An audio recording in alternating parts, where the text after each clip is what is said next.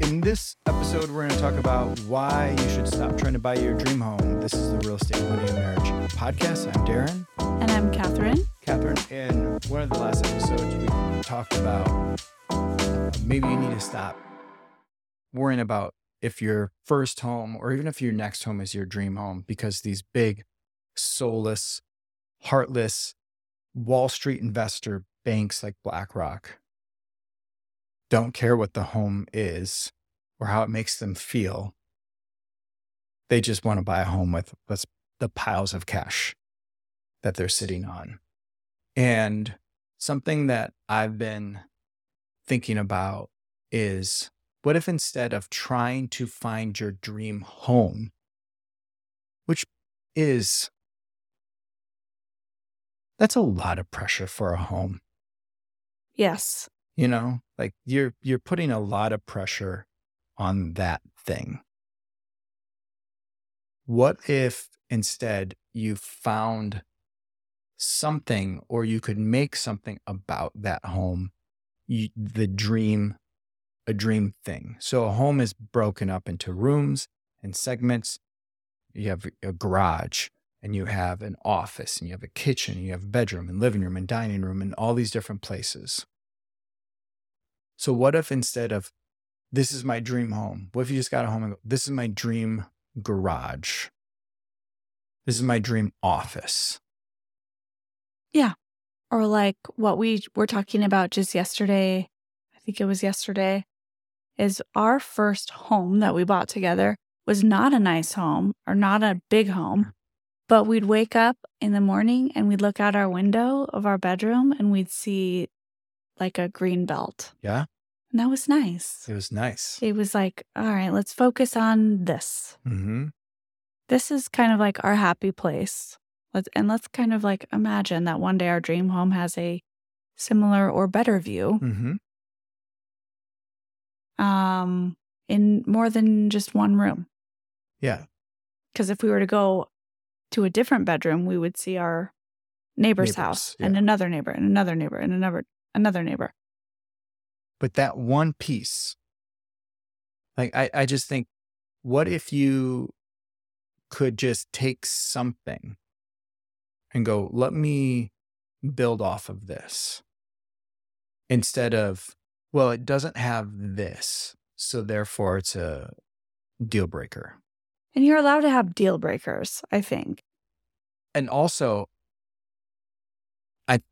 th- again, I'm going to blame HGTV stuff on this. I, and um, as I flip through like IG reels, there's some stunning homes on there. Like I used to watch a show when I was younger called Lifestyles of the Rich and Famous. Have you ever even heard of that show? Um, no, but I someone had a song called that. Maybe. They're always complaining. Lifestyles. hmm Is that like Sum 41 or something? Yeah, Was it? I think so. All right. Well, someone fact check us on that. Robin Leach, this English guy, would host the show and he would go to extravagant things. It'd be so interesting to find clips of that because it, I think if we saw that, we'd be like, that's not that impressive anymore I see that on my Instagram feed every day. all the time. Mhm. But was, And you can find a home like that in Texas for four hundred fifty thousand dollars. so I, I just think a dream home has turned into a fantasy home. And I think it's really like, don't confuse those. Don't get those twisted.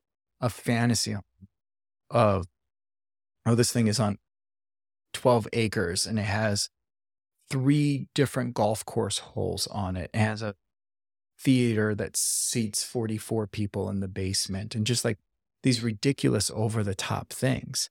That's a fantasy. And uh, identify really what is a dream home. And then I'm saying, even take that back further. Like, what would be your dream kitchen? Not a fantasy kitchen of, oh, I, I wish Joanna Gaines would come and do it for me. Of like, maybe it's what would make your sister in law envious if she came over for Thanksgiving and saw? Like, wouldn't that be enough? what if what would make your brother-in-law uh, envious if he saw you in your garage? Yeah, which seems like a kind of unhealthy attitude. But I also think it's unhealthy to yeah. keep putting off home buying because you're Oh, for sure. not getting your dream, your fantasy home. Yeah, you shouldn't put off home buying because you want your fantasy home. Um, and the other thing to think about with these fantasy homes, I see them on my Instagram feed too, and they're like these beautiful kitchens. And I'm like, dang it, kind of makes me feel bad for a second that our kitchen is like nice, but like pretty basic. Like nothing about it is really extravagant. But um, if you get a kitchen like that, they're always empty or they're staged and they're perfectly clean. hmm I mean, if you clutter it out, like live in it for a week or even three days, like it's not going to look like that. It's not going to look as Yeah. nice. And then one step further, if you live in it for three years, um, you'll stain the countertops with something, and um, and something will look a little dated. Something will look just so 2023, and you'll want to redo it again. And you'll look on your Instagram feed, and you'll see a nicer, prettier kitchen. So yeah, I mean, it's just like Instagram in general. You, you have to take it with a grain of salt, and you have to just accept reality and be grateful for what you can afford. I just think it's interesting. There, there's a quite a bit, I think, bashing of this idea of the American dream. A lot of people were told, like all of us have been told over the last decade or a little bit more, that the American dream, buying the house, is not should not be the American dream anymore. It was like, yes, you should still go to college. Yes, you should still get a job at a corporation and do matching 401k. But don't worry about getting married and don't worry about buying a house. Those things aren't that important. You can kick those cans down the road and do those at any point in time.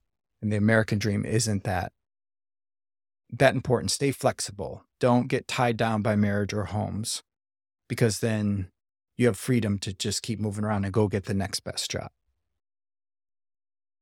What if what if the problem with that idea was that followed like having a dream home.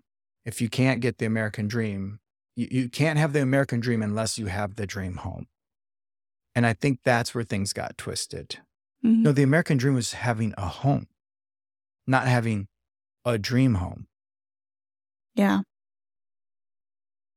Yeah. And I I guess it again, I think we just need to be super stoked that like respect and appreciate how cool it is just to own a home. Just that like hey, there's some cool things just with owning a home regardless of what your kitchen looks like, regardless of who you're making jealous or if you're achieving a dream, like you've most likely locked in an interest rate that's for 30 years. And then if rates go down further, you you get to decide to refinance. Um you get to pay down your loan amount. You've at least locked in your principal and interest, assuming it's a fixed rate.